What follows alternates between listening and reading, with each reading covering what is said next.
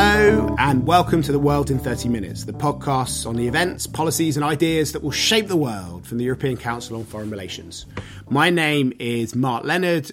I'm director of ECFR, and today we're going to be talking about CETA, the Canada EU trade deal, which seems to have been blocked by a small regional parliament, the Walloon Parliament, and the whole European Union has been thrown into a state of confusion. People are wondering whether it is still a governable enterprise.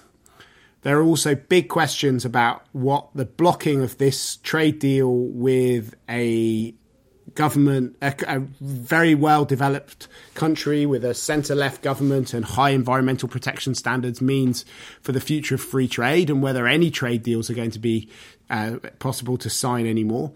And finally, uh, this has a big impact on the, the reputation of the of, of the European Union in the world and whether it's a serious power that wants to have serious relationships with other countries. I am joined to make sense of that by two ECFR experts. We have um, Almut Möller from Berlin, the head of our Berlin office, and also the acting head of the European Power Programme. And from Paris, we have Francois Godement, who runs ECFR's Asia and China program. So, Almut, maybe go to you first. What does it say about the future of the EU that uh, a big deal like this, which is, uh, you know, ha- has quite a lot of significance, can be blocked by a not even a national parliament? They're, they're, I'm in front of me. I have the British um, City AM newspaper, which is a business newspaper, and they have a, a, cover which says "Walloony Tunes," which is mocked up like the Looney Tunes cartoons, uh, only uh, to, to make fun of Belgians, which is something which I don't like very much. I lived in Belgium for twelve years, so I'm slightly sensitive to Belgian jokes. But what what do you think uh, this tells us about the governability of Europe? Well, I guess it's an old theme, and that is uh, the question to what extent and how um, a system is uh, able to come to joint decisions in an environment of 28 member states, with all, um, of course, countries having their respective constitutional arrangements for um, signing and ratifying treaties. We've seen that with enlargement policies, for instance, and in other areas as well. It's an old theme for the EU, and throughout the 90s, as the Union grew from 12 to then, for the moment, 28 member states. Um, since the early 90s, the uh, question in all those treaty reforms was always how can we also contribute to having a system that is still governable, um, but yet that, of course, is representing the will of the people.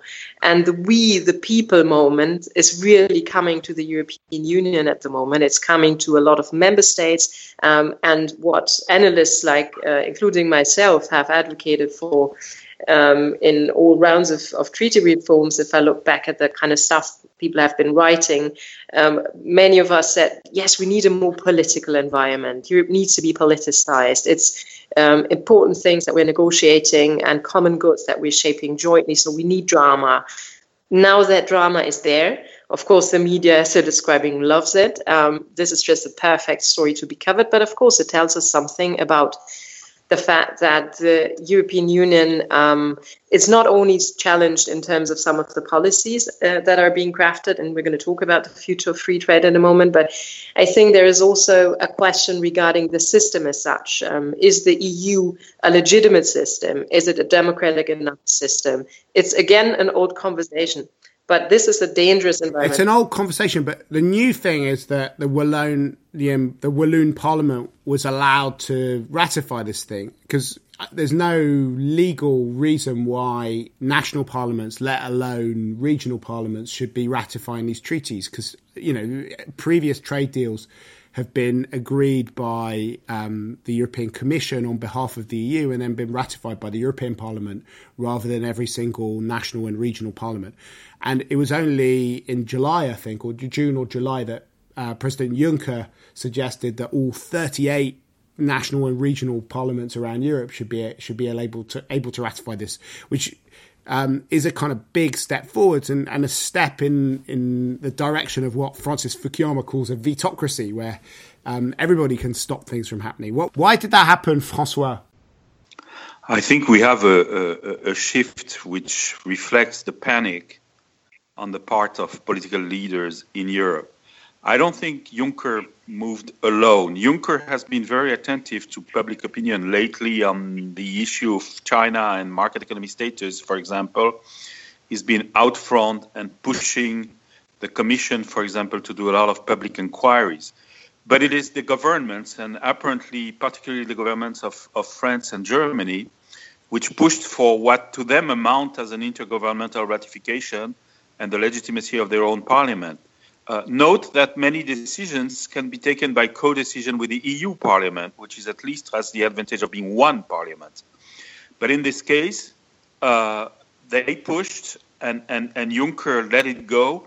He has commented dryly recently that just this year, a free trade agreement uh, with the well-known democracy that is Vietnam uh, went through without problem and he further added that now uh, the free trade deal with uh, Canada, the well-known dictatorship, uh, is being vetoed, as you as you rightly pointed out. So I think what we're seeing is the absolute limit of a union uh, that wants to go through an interstate or intergovernmental method, uh, which is in fact paralyzing uh, itself. The Belgian story is just an aside. It happens that Belgium it didn't always have that. This is also an acquired trait. Uh, since the mid 90s, uh, Belgium adopted a new system for voting laws, uh, which does require uh, the approval of each regional parliament and, in fact, lessens the federal competence of the Belgian government itself, which is what led to the accident that we're now seeing. So, in a way, uh, Belgium is not a joke, it is a reflection of what is also happening at the EU level, uh, which is, you know, going back on the steps towards institutional integration that were provided for by one treaty after another. So, how much of the change which Francois just described is down to the changing nature of trade agreements? Pascal Lamy, um, the former head of the World Trade Organization and the former EU Trade Commissioner, speaks very articulately about the new versus the old generations of trade deals. And he says that the old generation of trade deals was, was largely about removing tariffs um, and uh, visible barriers to trade. And that was something which didn't impact too much on consumers and uh, had a big impact on, on companies who would make the case for free trade in the past. Whereas the new generation of trade deals get much more deeply into regulatory issues and about removing non-tariff barriers, and that is something which brings up some of the, the things which we've seen in uh, around in the transatlantic trade and investment discussions about chlorinated chickens and things like that, things which are um, uh, impact much more on people's everyday lives. Is is the fact that parliaments need to be involved partly a product of that, or is it more to do with a wider sense that globalization is not working in the interests of the people and that people are being left behind and that previous trade deals didn't necessarily live up to their uh, their promise. Well, I believe it's both, uh, Mark. What we've seen in the German context is that um, Angela Merkel's government, I think, completely underestimated the powerful veto coalition that was forming here in Germany on the transatlantic angle.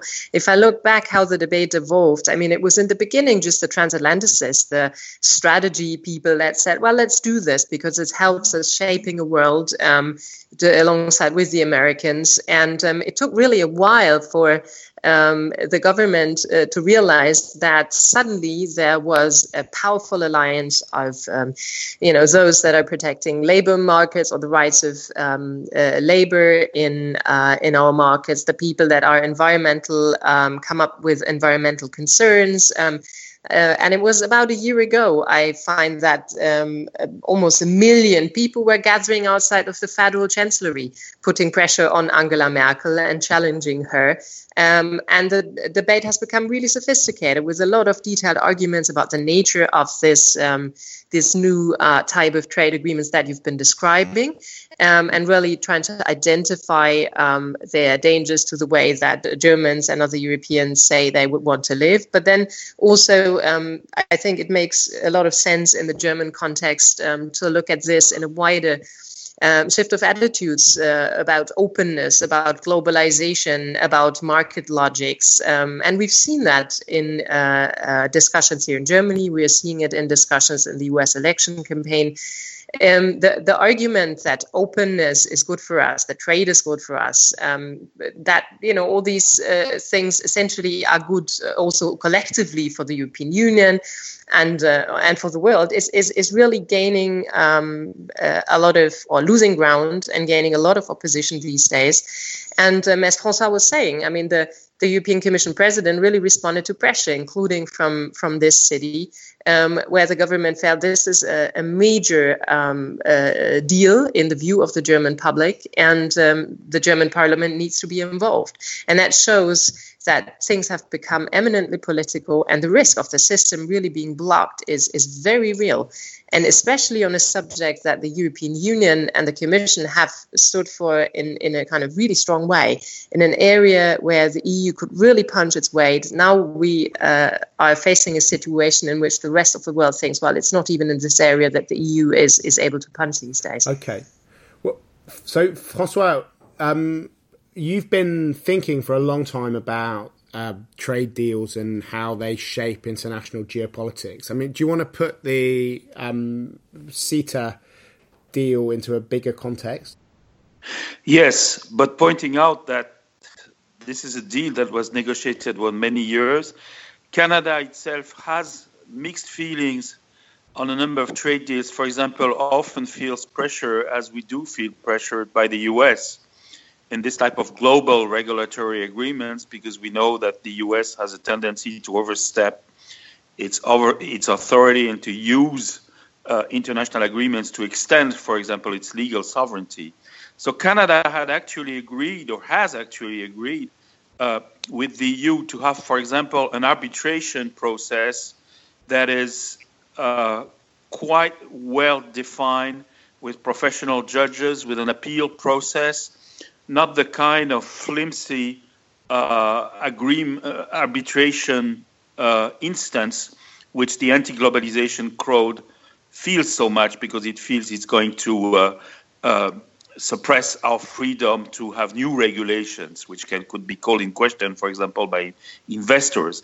So this deal is actually a very good deal. It's quite different from the very, very, very broad and as yet not fully defined uh, TTIP. Uh, the Wallon Parliament, by the way, had its own reason, and the Socialist Party of the Wallon Parliament had its own reasons to make points not to the EU, not to Canada, but to the Brussels coalition government. Quite simply, there are also domestic reasons. So this is typically the kind of issue on which a parliament or a party can, uh, you know, use the, the, the, impopularity of global liberalization trade deals uh, hitting the wrong target. So that is something important. More broadly, I do recognize that right now it's so much easier to say no than to say yes to any deal. That's probably why today the European Union so far is getting its act together on the proper answer to China on market economy status, because in this case the problem is how to politely say no uh, or to set conditions, and that doesn't hurt uh, popular feeling. Uh, it's probable that the Commission underestimated uh, the kind of explanations that were uh, to be uh, to be done in the public about the Canada trade deal, which is being, you know, swallowed by the wave over the hostility to TTIP, and that's one important thing.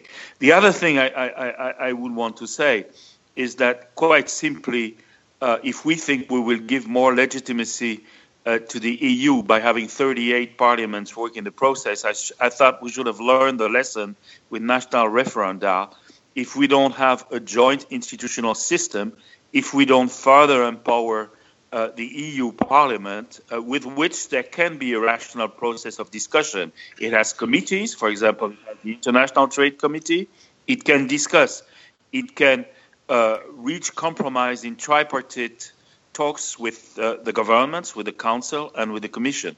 If we don't use that, we are really uh, going back uh, towards the past in terms of European integration. So, what do you think the because you know in terms of that European integration thing, and I'd like to to kind of talk about some of the other uh, powers that are looking at the EU, like China and um, and the US, um, and what this means for, for the EU's international reputation. But maybe before we go to that, um, if we look at this question of European governability, we've had um, the Brexit referendum, we had the referendum in Hungary on uh, the refugee reallocations. We've had the referendum in the Netherlands around the association agreement with Ukraine.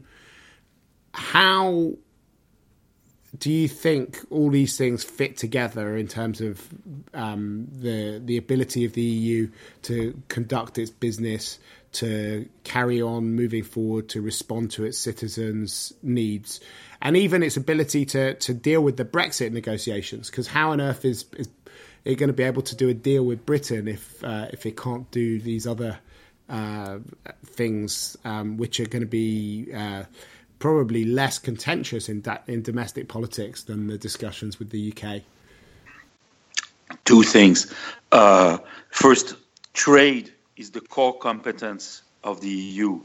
This is really the kind of issues on which the, the European community was founded uh, before the EU. So if we eat into that, we're absolutely destroying the core rationale for the EU. So indeed, we're going towards fragmentation. Immigration uh, was a very visible issue, but it's a comparatively recent issue. Much of the European Union existed uh, without a lot of these uh, common rules which have been brought, for example, with Schengen. Uh, this is much more crucial. The second issue, I think, indeed must give a, a lot of hope to the UK government uh, in as much, by the way, as its future is not tied to the EU, whatever it says uh, about Brexit. But it's clear we have been focusing on the uh, fuzziness and the fog in London after Brexit on what will happen, what are they able to do, what they even want to do. And we haven't focused on the fact uh, that the European governments are simply unable uh, to act together or to discuss together even very central issues. And by the way, uh, CETA was, of all agreements, probably uh, the least controversial uh, in recent times. But how do you think that should give British people hope? I mean, you know, you could make the opposite argument that, uh, it, you know, if the EU can't agree a deal with the UK, um, you know, the UK could end up just in the WTO with no uh, relationship to speak of with the rest of the EU. Yeah, I guess that's my concern at the moment. And it feels when you live in continental Europe and you're trying to understand what's happening in the UK, you also hear a lot of hostility in the talking. Then, you know, I don't think this will motivate uh, citizens here in uh, on the continent to say yes, let's be let's be uh, generous and and have a good uh, uh, relationship and a good negotiation. I think um, the trust is really not there at the moment. Um, and my concern would be that it's exactly going to be a situation uh, like the one that you described. We're ending up in something that is completely messy, um, where there might be the chance to um, negotiate the withdrawal um, uh, treaty, but then you know to, to come up with something that uh, organizes the future relationship would be so tremendously difficult. My my sense is that you know at this point in time, probably if European governments all were very honest, they'd say, "Oh gosh, this is not what we want. We don't want another negotiation." Um, and we've seen that in other areas too. I mean, the argument that is put forward when it comes to treaty reform, to you know what actually needs to be the uh, dynamism that uh, allows the EU system to adapt to the changing environment. Um, but people are just absolutely scared of touching the treaties these days, and this is this is mad. Um, there needs to be a, a, a discussion uh, that is more rational about these things that allows the system to still still be adaptable. Otherwise, we're ending up uh, in a situation that it's uh, it's really no, no longer going to work. And um, governments are aware of that. Um, having said that, I think it's it's really crucial for us also to acknowledge to a certain degree that the detachment of EU politics and policies that we have seen certainly in the German context um, over the past decades, you know, where things were kind of yes, and then there is Brussels and Strasbourg. Um, this is different now. People feel how um, EU, uh, the EU is is impacting on their lives, and politicians are reacting to that. It's a much more political environment. It's less it's still a bit about diplomats, of course, who are sitting around tables and negotiating, but fundamentally it's a political system. So, uh, and and countries and politicians are learning to navigate that. And I think we have to strike the right balance between giving the citizens a say um, through strengthening the European Parliament uh, and elections to it, uh, as Francois was saying, but also, um, of course, allowing the national debates and national parliaments to play a role. I'm not quite sure we have found the right balance, though. It's certainly not on CETA. So, Francois, do you think it's really as much of a catastrophe as you were implying before? I mean, the US has not been able to ratify any treaties uh, in my lifetime, I think, or practically none. And um, uh, it's still a great power. And I suppose a lot of people would say that we already have an incredibly integrated global system. There are practically no tariffs left. And these sorts of barriers to trade, which deals like CETA and TTIP are trying to get rid of, are kind of of, of relatively marginal utility. It's not like the 1930s with protectionism coming back. You've got the World Trade Organization that's working reasonably well to prevent uh, protectionist borders going up. And if we don't have a, another big step forward, that's kind of legitimate if it means that Wallonian farmers can um, have their rights protected.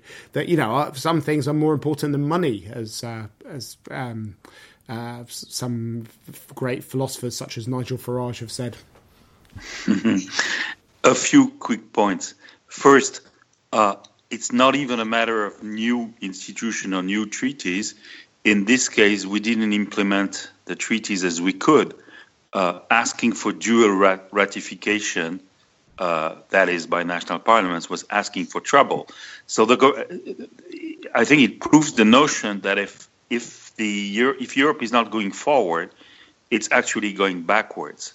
The governments themselves add to the difficulty because they are politicians with short-term concerns uh, when they could use the treaty.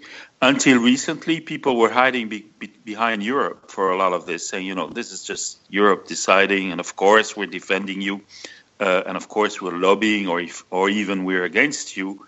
We're against uh, the European decision, sorry, uh, but it was still moving forward. Now we're in a completely different trend, as Almut uh, points out, and it's very perplexing. On the UK, well, this is going to lift, uh, to give a lift to the uh, exponents of a hard Brexit, because of course the UK has a better chance of appearing as a rational partner which can sign, could sign in the future free trade agreements. Uh, up to now, it doesn't have three parliaments. I'm discounting, of course, the idea of uh, breaking up of the UK, which is not entirely out of the question either. Uh, but by comparison, at least uh, a, a, large member state uh, has unitary or relatively unitary powers. On whether the situation is bearable, I don't quite think like you for two reasons. First, the, the reason that you cited when you mentioned Pascal Lamy, that you know free trade is just not a static situation; it progresses as the economy changes. Uh, really, a lot of issues that today come under the free trade banner did not exist uh, or were not thought of uh, 50 or 100 years ago. Let's think about all the services that include IT uh, and communications, for example. Uh, they also need to be encompassed uh, by, by agreements. And the former uh, free trade agreement, the standard WTO provisions, usually didn't take that into account. So we need to move forward on that too. Uh, second, uh, the US uh, has at its disposal again extensive legal tools, uh, is much more coherent also in the sense of uh, defensive trade instruments uh, in using its own courts and its own law. the EU is far less coherent uh, about this. So I think we will suffer relatively more uh, than the US. And we have to take into account also that the tide against globalization or for protectionism is not uniquely European, it's global. Uh, it is still in our trading interest that others uh, lift some of their barriers. Uh, this is not going to happen if we ourselves uh, put ourselves solely in a defensive uh, position. But Francois, I, I, can hear you being very negative. Is there not a chance of buying off the Wallonians and getting them to change their mind? Because Paul who is the minister president, I think, of the Walloon region, who's a former EU constitutional lawyer, seems to have opened the grounds for that because he said that you know this deal involves 500 million Europeans, 35 million Canadians. Can't we take a little bit longer to deal with some of these concerns? Seems to be opening the door for some kind of bribery after ratification was, was you know necessitates parliament approval, the Bulgarians and Romanians began hinting to blackmail over visa issues with Canada. So this process is endless. Of course, the uh, the uh, Wallon Parliament can be uh, so so to speak both uh, with special concessions, but this will make infinitely harder uh, the business of further ratifications because everybody will be tempted to act the same. Right. I think I'm I'm I'm more positive on the Wallonian case. Um, I believe that, of course, um, the Parliament is benefiting from you know the spot uh, onto its uh, mission and its discussion, but I think ultimately we'll come to a conclusion there. That doesn't make me more optimistic, though, with regard to some of the referenda we're facing, some of the major decisions um, that might really bring us to the situation in which the EU is really not performing in a way that we would need it to perform in a world that is changing so much and that needs answers from us Europeans. Great. Well, thanks a lot for, for that. We got one more thing to do on this podcast, which is our bookshelf segment. Almut, what's on your bookshelf at the moment? Yes, I'm li- reading a book um, that was part of the um, amazing demonstration of the guests of honor at this year's Frankfurt Book Fair last week.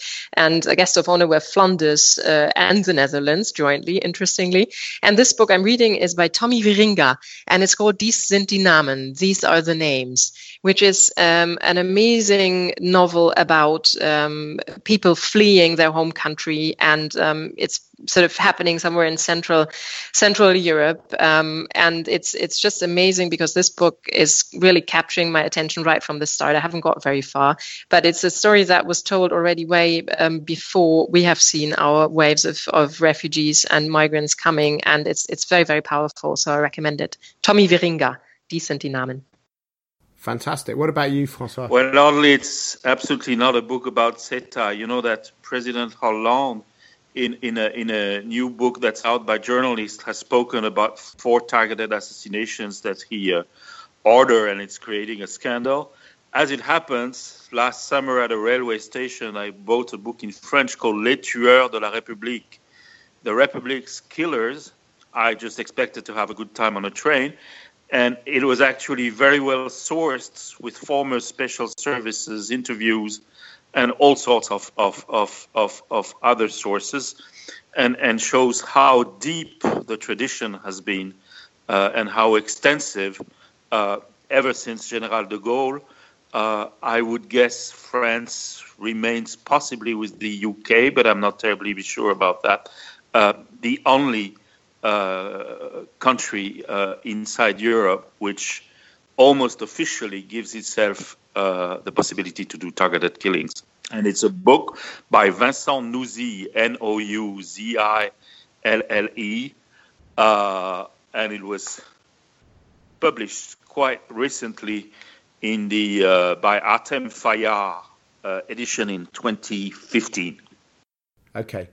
So I've been reading a book called The Shipwrecked Mind on political reaction by Mark Lilla, which is a lovely little set of essays um, by an American thinker. And what he's basically saying is that there's lots of uh, talk about revolutionaries and what motivates them, but we don't really understand the reactionary mind. And he talks about uh, people who have uh, built up a sense of the world um, going into a kind of apocalyptic situation. History is, is rushing headlong toward catastrophe and dramatizes the, the reactionary, the conservative, um, uh, uh, sorry, the reactionary rather than the conservative figure who's as radical and as modern as the revolutionary, but trades on political nostalgia rather than visions of the future. And as, as Lilla says, one of the great advantages in politics of nostalgia is that unlike um, promises of progress, you can't misprove, you can't disprove them. So they will nostalgia will never disappoint. Um, anyway, it's, a, it's, a, it's an interesting and, and, fun book.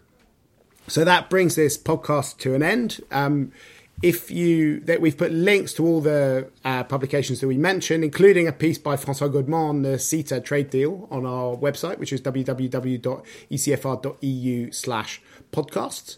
We also have uh, an opportunity for you to share your enthusiasm for this podcast if you've enjoyed it with your friends by uh, giving us a ranking or a review on iTunes or SoundCloud or Mixcloud. Please do that; it would be really, really helpful to us. Uh, you can also write about it on your Facebook page or on ECFR's Facebook page, which is www.facebook.com slash ECFR. But for now, from Almut Möller, Francois Godement, and myself, Mark Leonard, it's goodbye. The researcher of ECFR's podcast is Ulrike Franke, and our editor is Katarina Botel Adzinaro.